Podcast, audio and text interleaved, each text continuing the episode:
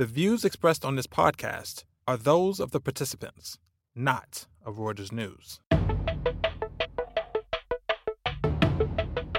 Welcome to the Viewsroom, a weekly podcast brought to you by Reuters Breakingviews. I'm Rob Cox, the editor of Breakingviews, coming to you today from Switzerland. We took a break for a few weeks, but we're back in action just in time for a resurgence in deal making.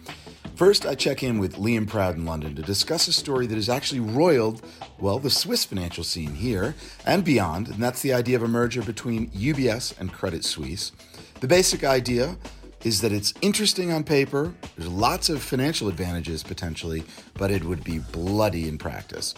Liam then turned the tables to ask me about a column I wrote this week on the impeccably ruthless deal making of LVMH boss Bernard Arnault, who's trying to wriggle out or get a better deal on his takeover of $16 billion Tiffany.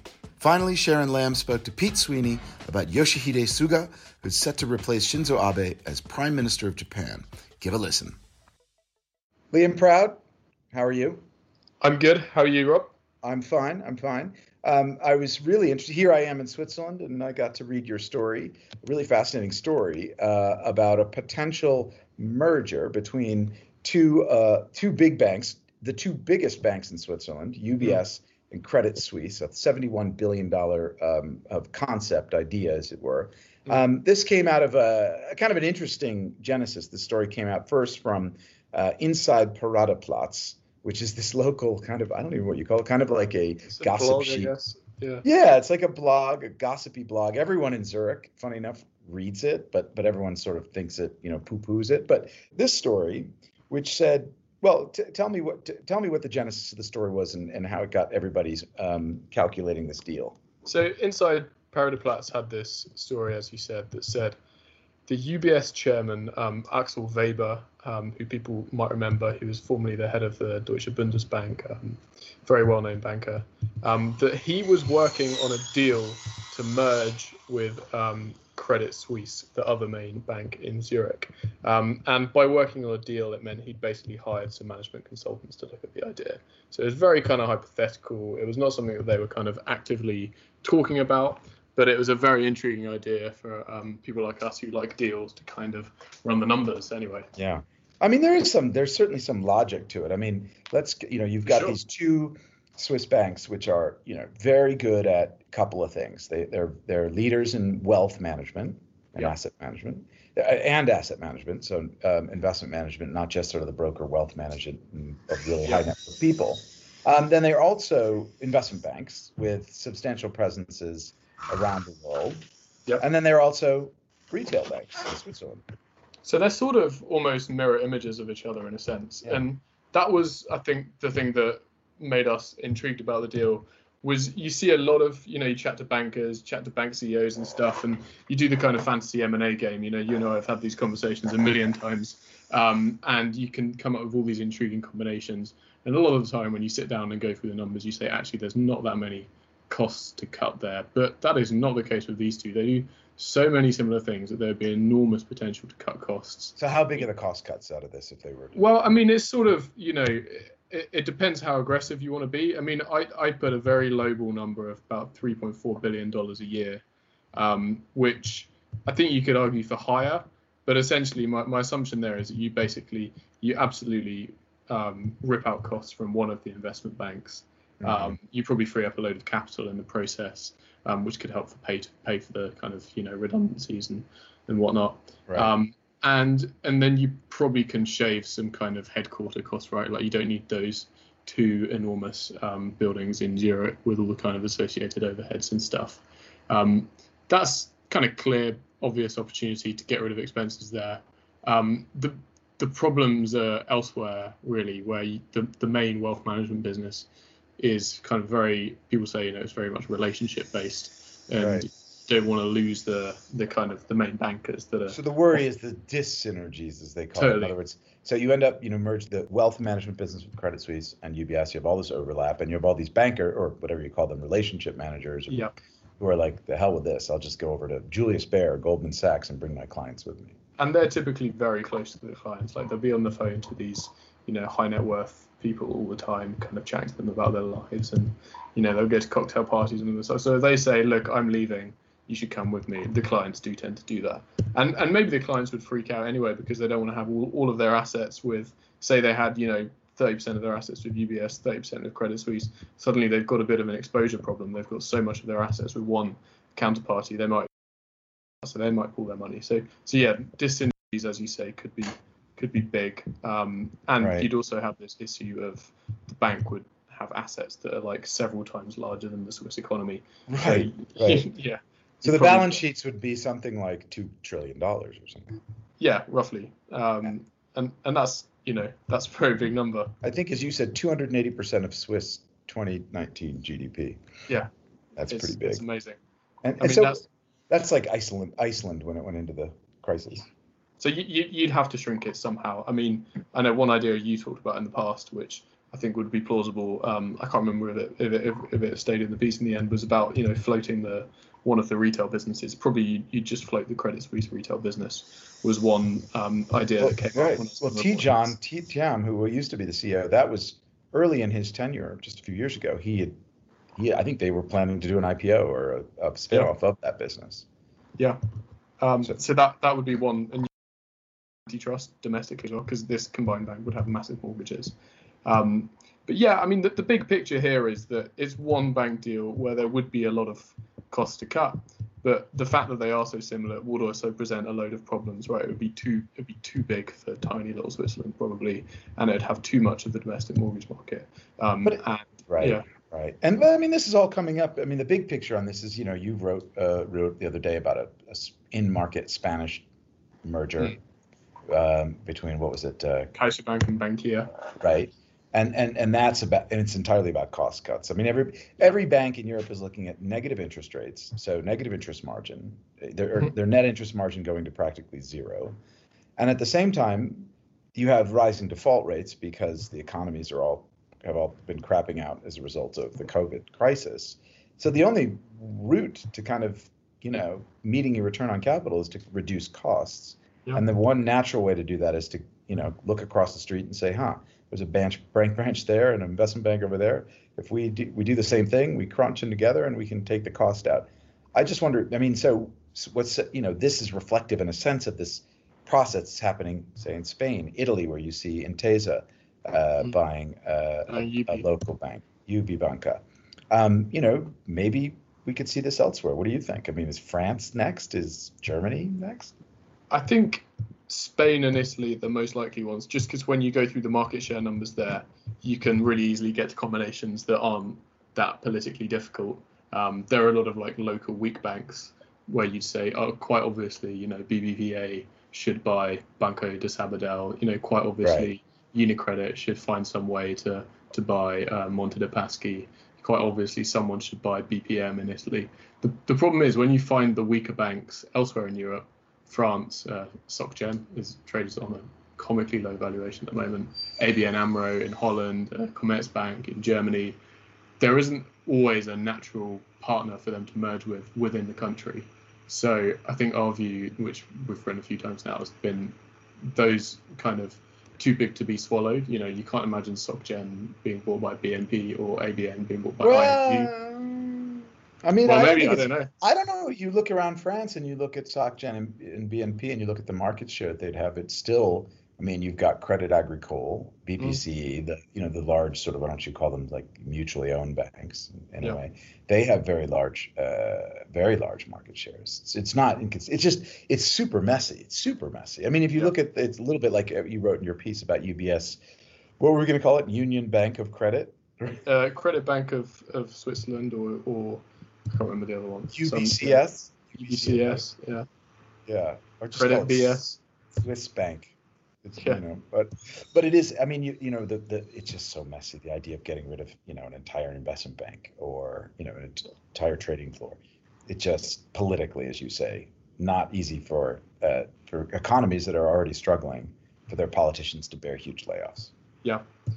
That's probably a good note to, to end that one on. But I, I wanted to ask you about a, a story that you've um, put out uh, yesterday about um, the the very well known um, French uh, billionaire Bernard Arnault. Um, so he's he's been doing some kind of slightly uh, you know, uh, cantankerous things with this deal that um, uh, Louis Vuitton Moet Hennessy had with Tiffany, right? I mean, what, Yeah. what, what, what caused you to call him a spoiled brat? Well, yes. So, well, he is. Remember, he's the richest man in Europe, worth eighty billion dollars, probably one of the ten richest men on the planet, and he has done it amazingly well. So, like, like, like, he's probably right about everything. If if money Right. counts, right? And and so my point was one of, but but he's also, you know, uh, the word I used was impeccably ruthless. He is, and this is. So the- in the Tiffany deal, we're seeing some of that. So they're basically trying to, to wriggle out of a deal where they agreed to pay 16.2 billion dollars, uh, 135 dollars a share in cash for Tiffany.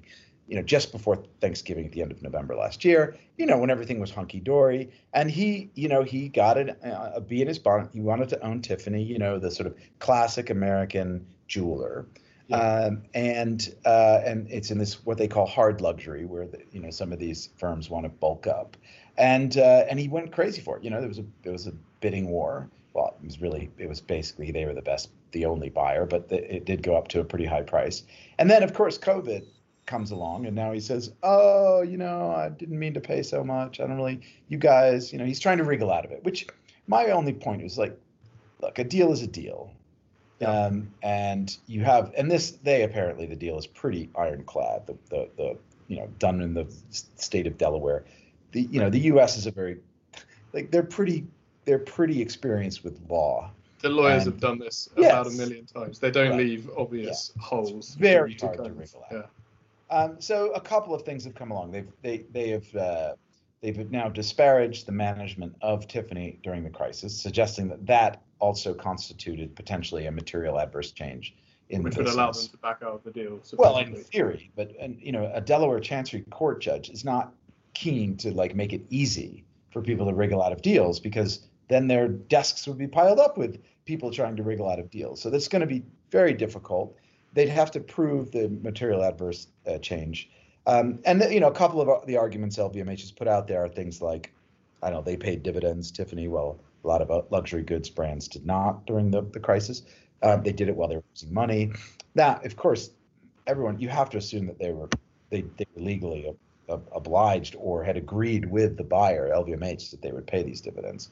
Um, but the the most spurious thing was this sort of letter that popped up from the Ministry of Foreign Affairs uh, of France, which sort of said, "Oh, you know, we'd really rather you not do this deal while we're trying to figure out um, our discussions with the United States on trade." this now- is them writing to LVMH. LVMH, yeah, and then like sort of at the last minute sharing it, it seems with Tiffany, and then putting out a, a translated version. But it's it's it's highly unusual for a couple reasons. Uh, th- this is all related to the digital tax that France wants to put on tech companies, Yep. particularly U.S. ones. So it's odd that it didn't come through the Ministry of the Economy, um, which would have norm, which is is leading the charge on the digital tax issue. Um, the other thing that's odd is you remember, actually, at the end of the day, U.S. France trade is governed by the European Union. So Yeah. it's, it's it's all very spurious, and I, and, and I think there was a report in Bloomberg that said that uh, Arnault had solicited the letter. Um, there was a report from Reuters that said that shows basically the government, people in the government backing down or sort of saying, "Oh, it's not binding." Anyway, it all just seems like a bit of dirty tricks, and and So, so what is uh, he trying to do? He's he's he's trying to delay it. I mean, I guess you could say that less. later. I think I think the basic because there's all you know you get there is noise coming from the LVMH camp that oh you know we're willing to sit down and talk, which means we just don't want to pay the 16.2. You know, it's just a classic case of billionaire buyer's remorse, and you know that the problem is you know this is it raises questions about the sanctity or whatever you want to call it of the trust that underlies contractual law and, and you know one's word and a guy like Bernard Arnault has to you have to think about his reputation. He should think about his reputation longer term. An argument I didn't put in the piece, but our colleague Lisa Jucca has written, which is you know one day he may have to try to convince Giorgio Armani to sell to him or the Prada uh, founder or whatever it might be. And you know you want to make sure that you're not seen as as, as he is so often uh, described as a wolf in cashmere, uh, or you know, wolf in Loro Piana clothing. So that so I thought that was interesting. That the, the um, the, but but my point at the end of the day, Liam, was actually that he gets away with this all the time. And he probably will get scare the Tiffany board enough. They'll be sweating enough as they get closer to the de- the deadline of the tender offer at the end of November, and they'll say, "Oh, to hell with it." 135, 115. What's the difference? Let's yeah. do it. And I would, and it's, and the point I made is he's done this kind. He's he's his tactics are are ruthless. They were when he tried to get control of Hermes. They were, and he failed in the end, but he made like four billion dollars. So hey, not so bad. And then when he tried to buy Gucci, um, he also sort of comes in with these really tough, nitty gritty kind of uh, really no holds barred tactics. Um, but you can't argue with the $80 billion Mr. Arnault. It's a pretty good report card, isn't it? But um, yeah. whatever so, you might think of his tactics. Yeah. All right. Yeah. Yeah. Well, good. Thanks, Liam. Um, and uh, keep up the good work. Talk to you next week. Likewise. Cheers, Rob. Bye. Bye, Liam. Hello, I'm Sharon Lam, and I'm chatting with our Asia economics editor, Pete Sweeney in Hong Kong. Hi, Pete. So, big news in Japan this week. Yoshihide Suga, who was seen as the frontrunner for Japan's prime minister, was voted into the role by parliament on Wednesday, becoming the country's first leader in nearly eight years after Shinzo Abe, his predecessor, retired for health reasons. Let's start with some basic questions, Pete, since you've been following this quite closely. Was this expected, and who exactly is Suga? Hi, Sharon. Yeah, to answer your questions, yes, it was expected. There were brief signs of alternative candidates kind of putting themselves forward, but Suga, having been in government so long, managed to very quickly sweep them aside and take the top role. Who is Suga? He's kind of a classic technocrat, a master bureaucrat, master of the system, who's a chief cabinet secretary for a very long time you know he's had his ins and outs with Abe, but has been a loyal follower of his policy and implementer of it. Indeed, some of the Abenomics package are actually could be called Suganomics. Some of them were his ideas. You know, he's been very big on pushing, for example, for getting more women into the workforce, for getting more immigrants, immigrant work visas. So he's very much, you know, a creature of the system. Interestingly, as an individual, he's not a child of these political dynasties.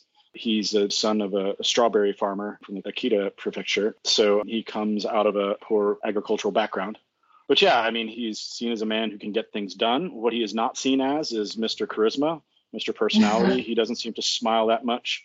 Um, you know, there's a question of whether he can inspire the country the way that Abe managed to. Abe welded both economics with kind of a more nationalist agenda.